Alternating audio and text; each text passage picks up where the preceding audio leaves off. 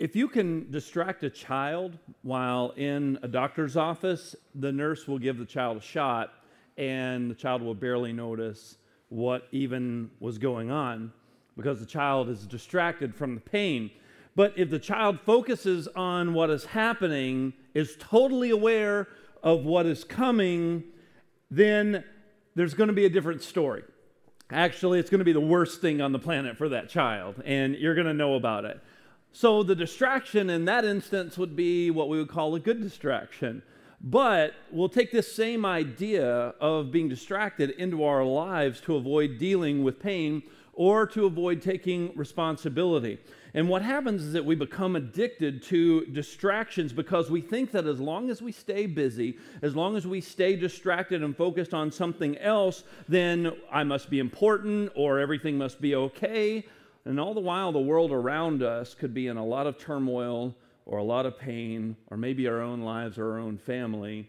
But the problem is, is that because we were distracted, we didn't even notice. Because in our day and age, I think that we would all agree we are seriously distracted. And the reason we're seriously distracted is because we bought into this idea, we bought into this myth, this lie, this myth of more, that something that I don't yet have, something that's still out there, something that's yet to be attained, something that I need to pursue and chase after, that's the thing that I really need to be pursuing and chasing after. So we're going to deal with three myths today and we're going to talk about those in the context of being seriously distracted and what we truly need to focus on. And so here's the first myth what you don't have is what you need. That's what we think. That's the lie we buy into is that what we don't yet have, what I haven't yet acquired, is really what I need. So I put my heart's focus and my heart's intent and all my motive, my effort, my energy in this belief that this thing that I haven't yet attained is truly what I need. That may be a spouse, that may be uh, a certain financial status, maybe a certain position in the company, maybe living in a certain neighborhood, maybe uh, material things, you know, cars, and, and uh, maybe a certain vacation. I haven't had this experience yet. Um, I haven't yet done this thing. And we measure what we feel as success by what other people have done and what we feel like we should have already accomplished.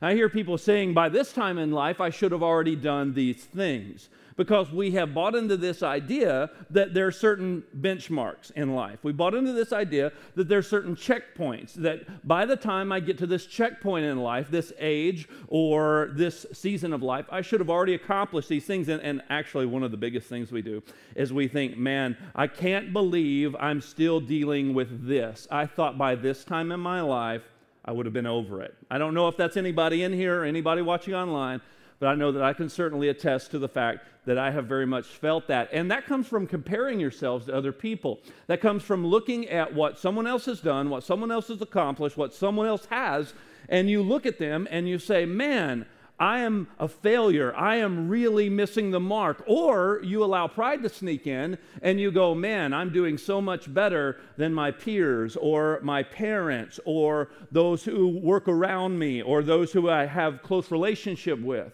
and you assess your level of success based on what you've done and what they haven't done so you feel better about yourself. And it's this comparison trap, and we're always pursuing and buying into this idea, this lie, that what we don't yet have is what we truly need. Go over to the book of Genesis. Let's look at the very beginning here because this is not a new tactic that the enemy has used. Over in Genesis chapter 3, over here in the very beginning, so here you've got God He's created the world, He's created everything in it, and now He's made man and woman, and He's put them into this beautiful garden. He's put them into this beautiful scenario, this paradise, this place of perfection, this place where they're right there with Him. They're in the very presence of God. They're walking and talking with God, having open communion and fellowship with their Creator. And God says that all you guys have to do is just eat from any tree you want. And there's so much I provided for you, so much beauty around around you. I want you to be able to just enjoy it, and, and, and I'm taking care of everything you need. You're not going to have to work for it. I'm just going to provide it, and you are just to tend it, to take care of it, and just enjoy it. But there's one thing I am going to tell you not to do. I'm going to tell you to not partake of the tree of the knowledge of good and evil because the day that you eat of it, don't even touch it. The day you eat of it, said, you're going to surely die. So don't go pursue that, but everything else is freely yours to pursue. So in Genesis chapter 3, we see this encounter here where the serpent came and spoke to Eve, the woman. And let's look at what happened. Genesis chapter 3, verse 1. Now the serpent was more crafty than any other beast of the field that the Lord God had made. And he said to the woman, Did God actually say, You shall not eat of any tree in the garden?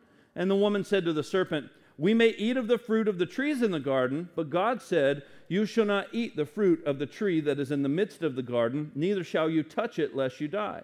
But the serpent said to the woman, You will not surely die, for God knows that when you eat of it, your eyes will be open, and you will be like God, knowing good and evil.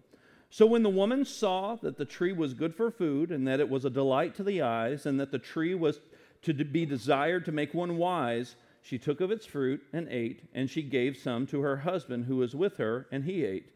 Then the eyes of both of them were open, and they knew that they were naked, and they sewed fig leaves together and made themselves loincloths. This is literally the oldest trick in the book, right? Is that what you don't yet have is what you need. You've been given so much we have been so blessed, so taken care of, and God has provided so much. But when we buy into the myth of more, what we're really doing at the core is we're questioning the goodness of God. That's really the core of what's going on. Because what the enemy was saying was that is God really good? Did he really give you what you truly need? Or could there be something God's holding out? Could there be something that God's withholding from you, thus making him not as good as you may think? And he can get our eyes off of everything around us that he has done, and our eyes get fixated on that one thing that we don't yet have. it happens to us all the time.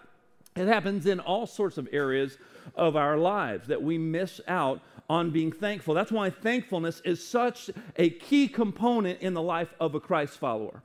That if we will posture our hearts to be grateful and thankful, if we will be thankful people, if we will remember the goodness of our God. That's why when we're anchored in the message of the gospel, the good news of Jesus Christ, that He would come and save a sinner like you and me, if we're anchored in that, it should keep my heart positioned to be thankful and grateful to the point to where if I have Jesus and nothing else, I have everything I need.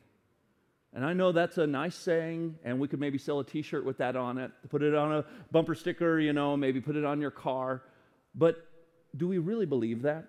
Or is it just something that we say like we pulled it out of a fortune cookie? That Jesus is all I need. We sing it Jesus is all I need. Christ is enough for me. We say these statements, but do we live like Christ truly is everything we need? Or is there something else? Is there something else that maybe would, it's Jesus plus something else that would truly bring contentment? It's Jesus plus the things that I want. And so, therefore, we do what Romans chapter 1 says, where Paul said that they created God in their image by taking the image of an incorruptible God and making him like the image of corruptible man where we're wanting to worship our own idea of God and we're only interested in God for what He can get us. And as long as God can get us the things that we think we need in order to be content and happy and enjoy this experience here in life, then we'll follow God. But we all have a line. We all have a line God, I'll go with you this far, but then once we get to this place, are you going to do this for me or not? And we hold out because we think God is, is withholding something good from us when, folks, Christ truly is enough. It's not what you don't have is what you need. It's learning contentment in Christ because the enemy is still using the same trick for you and I that he used that day in the garden with Adam and Eve. The same trick. It's the same tactic. You think we would have wizened up by now. You know, if you go and you touch the stove and you get burned, ow. And then you go back and you touch it again and you get burned, ow. You go back, you touch it again, ow. You get burned over and over again. And you would think as the centuries have passed, we would have stopped going to the stove and touching it. But we keep returning to the same thing over and over again, hoping for a different result. And we're missing the mark because we're focused on us and not focused on the goodness of God. And we buy into the lie that what we don't yet have is what we need. They messed up, just like you and I mess up, and we buy into the myth that there's something else.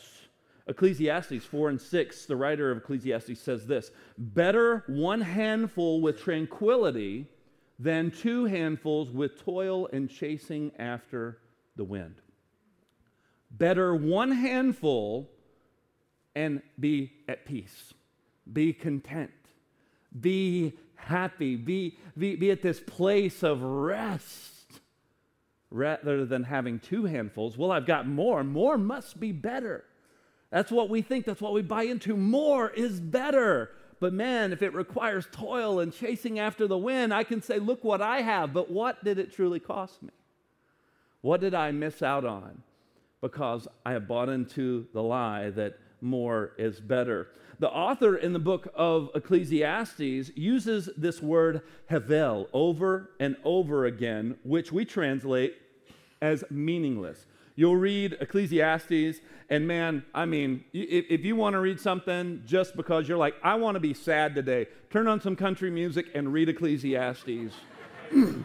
and you'll, you'll get there. That's the fast track to sadness um, because he just goes, it's meaningless. Everything is meaningless. And he's using this, this Hebrew word, hevel, over and over again. Everything is hevel. Everything is hevel. Eh, but it doesn't really just mean meaningless in the sense of maybe the way you and I would interpret that word, because we may think that that word means worthless, because we think meaningless and worthless are pretty much on, the, on par with one another. And that's not necessarily what he is trying to communicate. He's not saying everything is worthless because the word hevel is the same Hebrew word for smoke or vapor.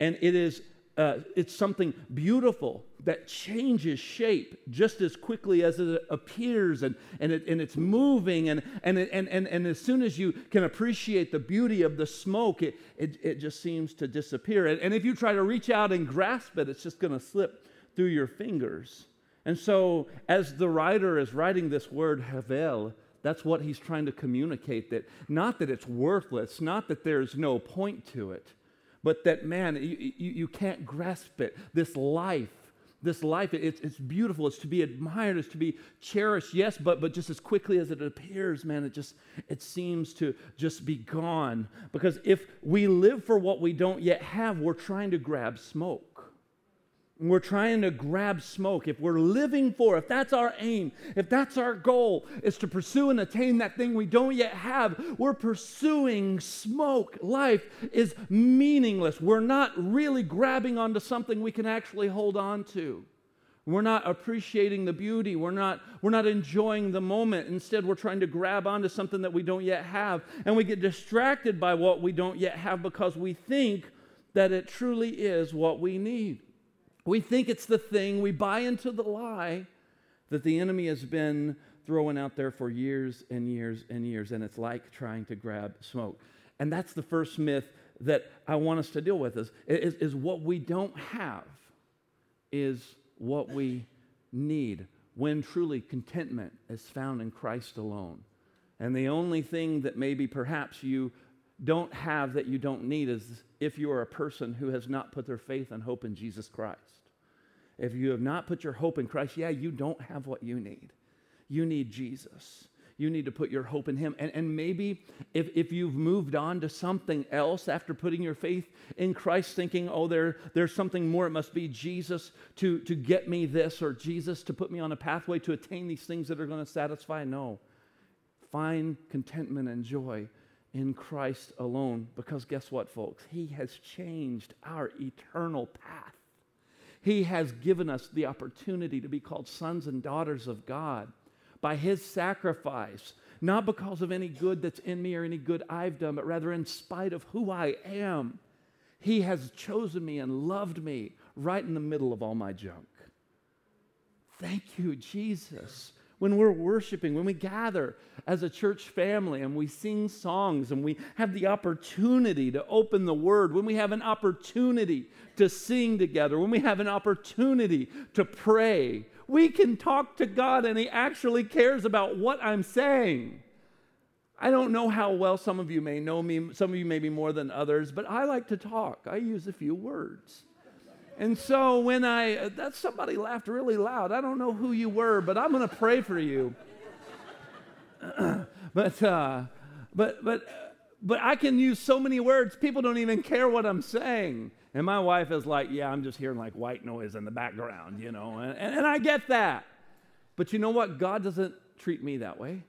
God cares about everything. He cares about the minute details of your life. And you have access to Him. Isn't that crazy? Does that just not mess you up? To, if you stop, I mean, come on, stop and think about it. Have you ever been in a room and you're trying to pick out a voice you're trying to hear what maybe one or two people are saying. I can only pick up on maybe one or two people's conversation and, and halfway pay attention and, and gather what they're, they may be saying when I'm in a group of people, when I'm in a crowd. I can't pay attention to everybody's conversation. But yet, God has the ability to listen simultaneously to thousands and thousands and, and, and even millions of people worshiping, singing to Him, praying to Him, interacting and engaging Him, and not just listen, but to be able to differentiate the voices and care about the individual right where they're at. That blows my mind because I can't even hear what my kids are saying half the time. My, my girls do this, it's funny. They have their own language. I have twin girls and they're 12.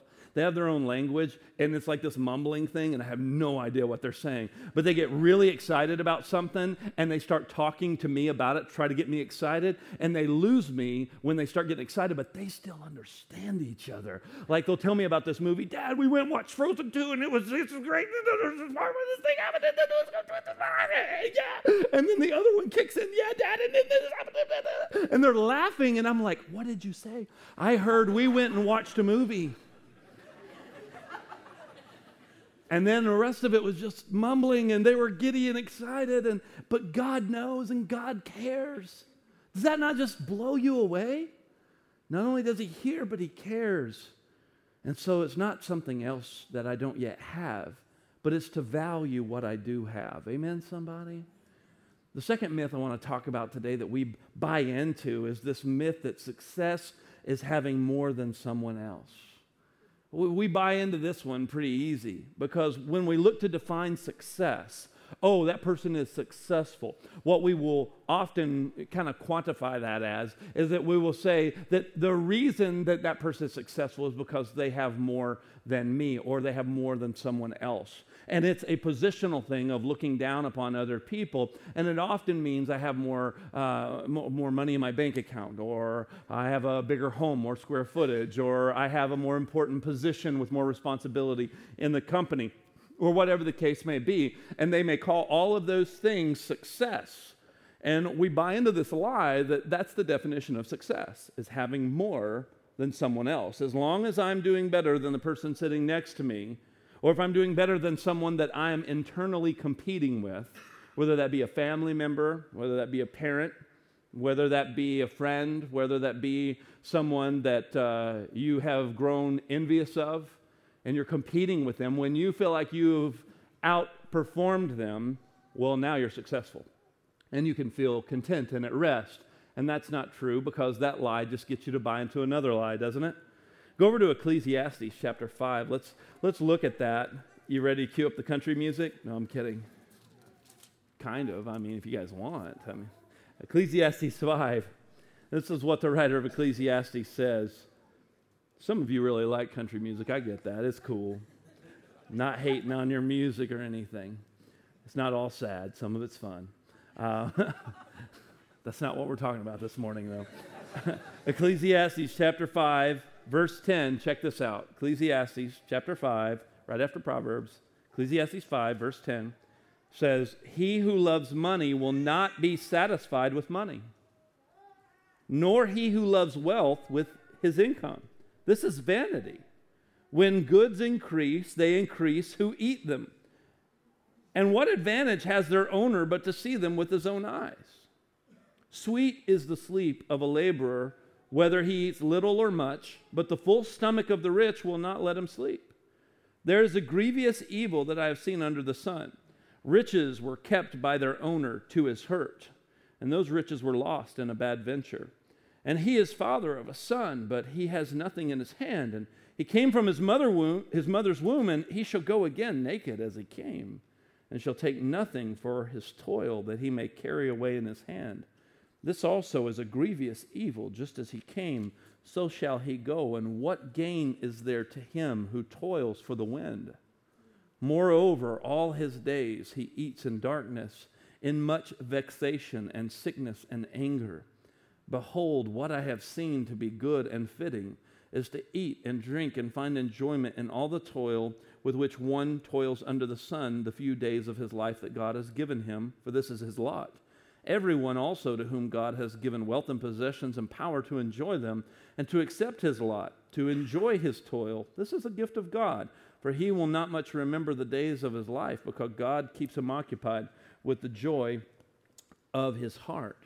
You see, we get distracted from what matters when we get our eyes on what someone else has and we think it's going to satisfy us. We think that if we can hit these benchmarks, if we can do these things, that means I'm winning at life. And we all want to we all want to win. We're, we're, we're, we're, taught even as, as Western thinkers, as Americans, that winning means having, having stronger, better, bigger, faster, more than the person next to me and because we have the biggest this, the, the best this, or the strongest this, you know, we, we, we, we think that's the goal. I mean, we want to win the gold medal in all the Olympic Games, and we think we earned it and we deserved it, and we're, we're, we're, we're just guaranteed it because we're bigger and better and stronger and, and, and faster. And we think because of that, we're successful. We should be admired. We should be looked at. We should be loved because we have something more than someone else has. And there is a temporary joy that comes from having more than someone else and attributing that to success. But man, it, it quickly disappears like a vapor. That joy of, yay, I won, I, I won the race, now I want to go win another one. I won this thing. I, I, I outdid this. I outdid that, this situation or this person, or, or, and now I want to go do it again because still now I feel, I, I feel empty now. I, it didn't last. It didn't sustain me. That temporary joy that it brings of having more than someone else, all it is is a distraction. It just distracts us from what really matters. There's a great Jewish parable um, that I, I, love to share with people um, that, uh, that rabbis tell. It's an old Jewish parable of two shop owners. There are two shop owners in the same town that both of them sell pretty much the same types of goods, and they are located across the way from each other in the marketplace. They pretty much sell the same goods. They have the same location, pretty much, except they're across from one another in the marketplace. And their prices are very similar. And they, uh, the, the shop owners, um, as they're doing business, one of them became extremely successful and did very well for himself and sold a lot of goods and was the place to be. And the other shop didn't do as well. And the other shop owner became envious, the one who wasn't doing as well. And he was very confused because he thought, I'm selling the same kind of goods, my prices are competitive. Um, we're, we're in the same vicinity. And he went over to the other shop owner and he said, I don't understand. How come people are always going to your shop? Why are you outperforming me? Why do you do so well here? Because all I'm seeing is that you are so much similar and you're just outperforming me in every way. And the shop owner who was uh, outperforming and said, Well, it's really simple. There's a, the reason that I'm doing more business than you are. I only have my eyes on one shop. As I begin to think about that, this guy's just focused on what he's carved out to do. He's not, he doesn't have his eyes pulled over somewhere else, looking at what someone else has, looking at what someone else is doing. Just always focused on why am I not like this guy? Why am I not living like this guy? Why don't I have what these people have, especially when you begin to look at people in your same age bracket? You'll go, well, how come these people are so much further along? I mean, I'm the same age. Uh, how come they've gotten these responsibilities? They've gotten these, these, these opportunities. I, I mean, I, have I've been married just as long as this person. Why am I struggling so much in this area? And we begin to compare ourselves. Therefore, we feel like we're failing because we've got our eyes on other people instead of on the things God has called us to be responsible for. We're not focused on the things that God has called us to be focused on. Because there's going to be people who always achieve different levels of financial success.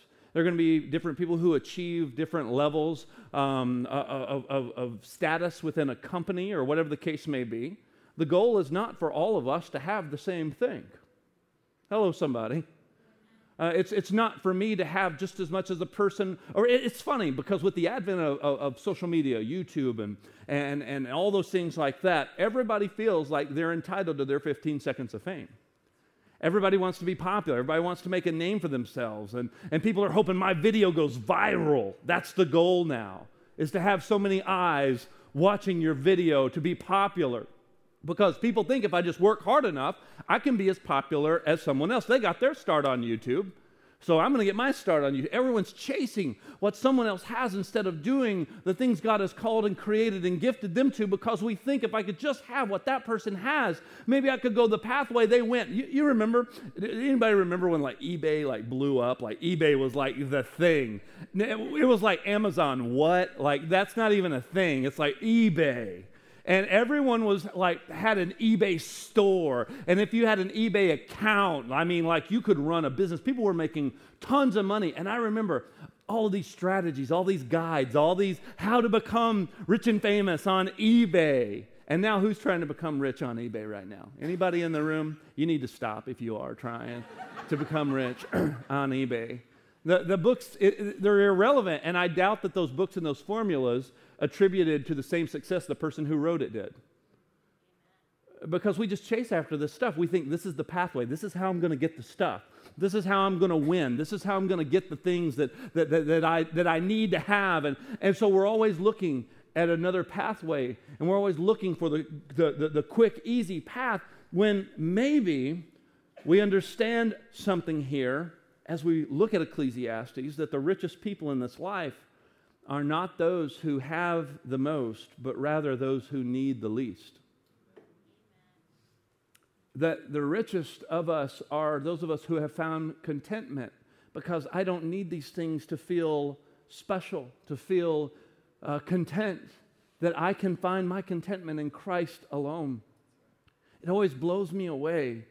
And, and, and, and I don't understand this. I, I only have an idea of understanding it because I can't as an American, say that I understand it. I have been on foreign mission trips to different countries all over the world in my 20 years of pastoral ministry. And I have been with children who aren't living the lifestyle that my children are afforded to live in America. And I see joy and I see contentment and I see people loving God in a way that challenges me to my very core. So it's not the stuff that makes me love God more. It's not the bank account that makes me love God more. It's not because got me, God got me what I thought I needed to have to be successful that made me love God more. It's just loving God because He's enough. It's finding contentment, not finding more than someone else. That's the myth that we buy into, is that that's the pathway to happiness, is having more than someone else. And folks, it's not. It's actually needing the least. The last myth that I want to deal with today is this one, and this is a big one. I'm getting in everybody's cookie jar, including mine today. I'm just meddling today. This is where I'm meddling. Myth number three the busier I am, the more important I am. That's what it sounds like up here, because right? everybody's going, so and so needs to be here. No, you're here. Stop thinking about who's not here. You're here, it's for you. All right? The busier I am, the more important I am. See, in our society, we criticize the stay at home mom because we think, how dare she not be busy? Oh, hello, somebody. I told you I was meddling. We're getting jobs on top of jobs and making commitments on top of commitments. And we squeeze everything that we can into every moment of our calendar.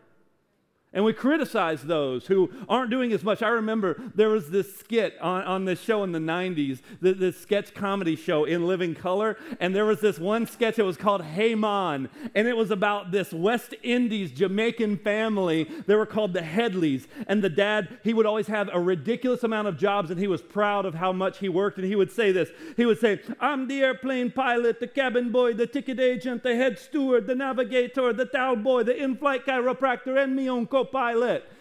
and my lazy, no good son Byron only got three jobs. You know, it's like he was so proud of how much he worked and all the different jobs because he thought, much like most of us think, the busier I am, the more important I must be. Man, I remember when I first got here eight years ago as a pastor of Word of Grace, I came from a small town, a really small church. I mean, I mean, even even smaller than Sheboygan Falls. I mean, just really small town, small church out in the middle of nowhere in the backwoods of Arkansas. And then I came here and I thought, oh wow, this is a larger church. Um, I have staff now. Man, I'm super busy. My calendar's full. I have arrived. I'm important because I'm busy. And that's a lie. You're not important because you're busy. You're just distracted because you're busy. And you've bought into the lie, you've bought into the myth that because you're busy, that means you're important. People need me. Well, I learned real quick that when I went on my month long sabbatical, Word of Grace functioned just fine. oh, wow. So it's not about me then. Oh, okay. We think that we're just the, the, the, the, epicenter. We think that we're the thing that everything else revolves around. We think that we're incredibly important. And so, therefore, I must be busy to, to validate my, my position. I must be busy to validate my importance to the rest of society. And we criticize people for not being busy. We criticize people. When, when, they, when, when they've actually made space, we feel like we have to excuse like our, our rest you know? Like I, I, take Fridays off, right? And sometimes when I'm off on Fridays, I, and people say, "Oh, well, oh, so you're you're not you're not working today?" Oh no, well, you know, I've got a lot of stuff to do. Um, I mean, I'm busy. I mean, I got a list, and I got stuff to do. You know, sometimes I have to work. I have to come here, and you know, I feel automatically like I have to jump in and justify taking a day off.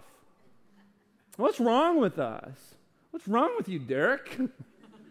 you know, it's just like we we feel this need to impress people with how hard we work, with how long we work, as if that means I'm important, I'm valued.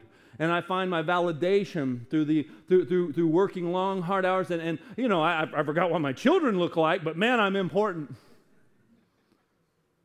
I think that we're getting caught up in a myth. I think we're getting seriously distracted. And we commit ourselves to things that we think we need to have to make us happy and because we've made all these big commitments, well, now we've got to pay the price for these commitments. And we run up and down the road. We've got little Johnny and Susie's, their, their, their schedule slam full. And we teach this to our kids. We teach them that they have to have every night of the week, every moment, um, just completely slam full busy. And they don't know how to rest. They just pass out at night and they live stressed out lives because they get a, a, ton of homework dumped on them, and then they've got to go to soccer and basketball and football and cheer and dance and, and, and, and, and, and sculpting class. I don't know what you do. but it just seems like if there is something, oh, I need to develop that skill. I'll sign me up, you know? I, I need to cram every day full of stuff. And we just think that that means I'm important. That means, that means I'm doing well in life because I'm so busy. And it's a myth. It is a myth. It does not mean that you are more important. We must remove distractions by finding worth and contentment in pursuing Christ. That's where our, our identity should come from, is from Christ alone. Not from being busy, not from having more than someone else, not from something yet that I don't, uh, haven't acquired that I feel that I need. That's not where my worth comes from. That's not where my value comes from. It comes from Christ alone. You see, allowing Him to define us will help us to find our identity. Let's go over to 1 Timothy. 1 Timothy chapter 6. Let's look at this before we wrap up our time here today. 1 Timothy 6 and verse 6. Paul writes to the young minister, Timothy. And he says this to him in 1 Timothy chapter 6 verse 6. But godliness with contentment is great gain, for we brought nothing into the world. Hmm. And he says here, we cannot take anything out of the world. But if we have food and clothing, with these we'll be content. How many of you are content with food and clothing? Don't raise your hand. because it's not true.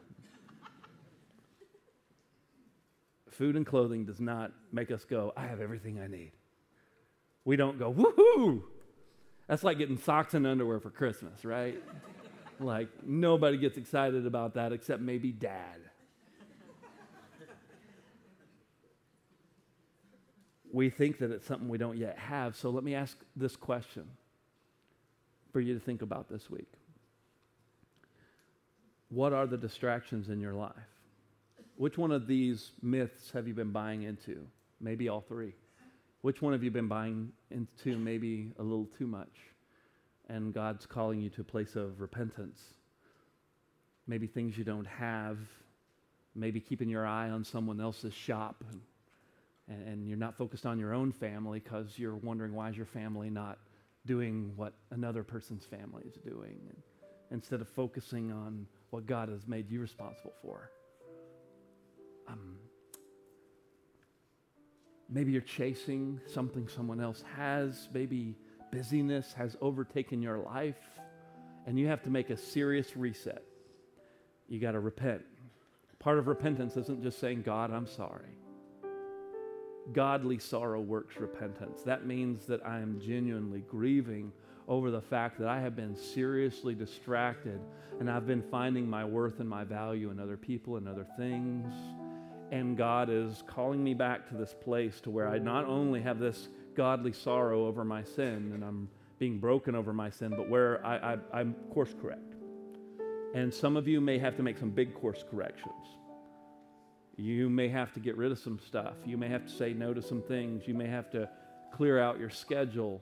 You may have to look at the priorities and have some deep conversations with your spouse, with your friends, with loved ones, with your children, with your grandchildren. Maybe you have to repent to them, tell them, guys, we, we've been prioritizing the wrong stuff. We've been chasing after the myth of more. And it's time for us to reset. Where do I start? You start with seeking first the kingdom of God and his righteousness. Matthew 6:33. And everything else will begin to fall into place. In other words, prioritize eternal things. Prioritize the things of God over everything else. Prioritize the things that truly do matter most. Look at Scripture. See what God values. See what matters. Over and over again, Jesus said, The kingdom, the kingdom. Have you found worth and value in eternal things? When you have, everything else becomes secondary and it just seems not to be as important.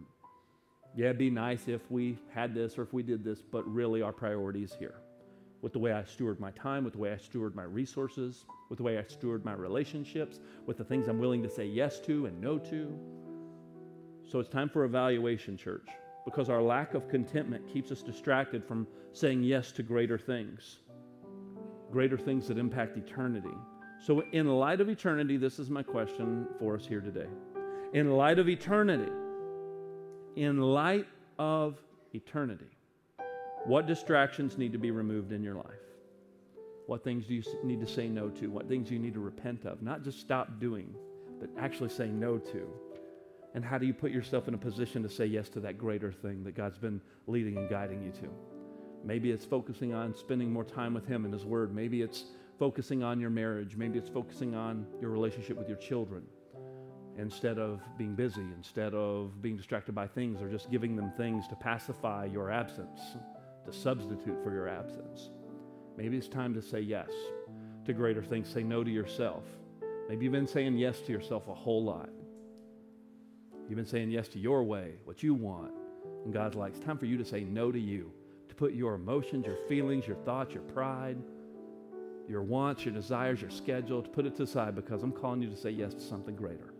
What is that greater thing? Church, I want to encourage you to say yes to that and maybe spend some time in conversation and repentance. Talk to the Lord. Why don't we just take the next couple minutes? Let's just talk to the Lord. Heavenly Father,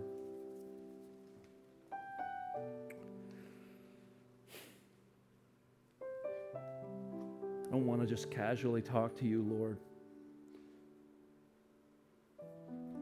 You're holy. Holy is your name.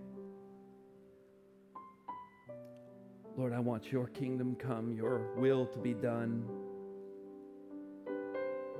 in every life, including my own, in every family, including my own, in every marriage, in every relationship, including my own. I want your will to be done on earth as it is in heaven. Give us today our daily bread, Lord. The things we need to sustain us. Where we trust that you're our source of those things. You're the source of our daily bread. You are our daily bread. You are what we need to be sustained, to be content, to be enough. So, Lord, we pray you give us that today and pray that you would forgive us, Lord, of our debts, of our trespasses, the things we've intentionally done where we trespassed, where we crossed a line. And help us to also forgive those who have done these things to us because you are faithful to forgive us of our sin and of our trespasses, of our wrongdoing. So help us to forgive others who have done wrong against us. Lord, we know that you're not going to lead us into temptation, but God, we pray you would deliver us from evil, the evil of the lies, the evil of the myths, the, the serpent that still, Lord, whispering in the ears of the saints to get them to believe that you are not good or that you're holding out something from us when you have given us everything we need in Christ. Help us to have fresh eyes to look around and see the goodness of God. Because, Lord, yours is the kingdom, yours is the power, yours is the glory. We thank you, God. It's all for you. In Jesus' name, amen.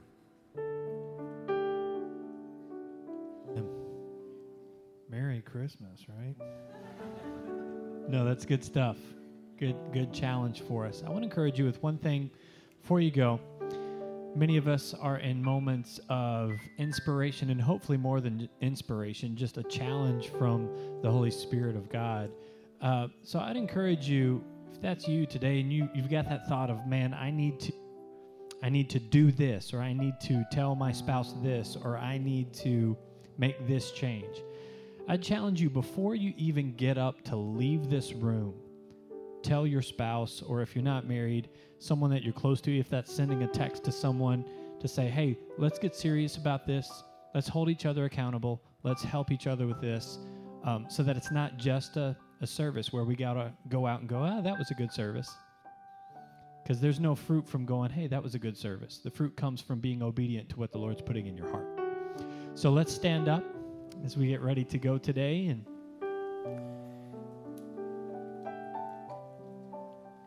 have some conversations if you need to. No rush to get out, take your time. May the Lord bless you and keep you.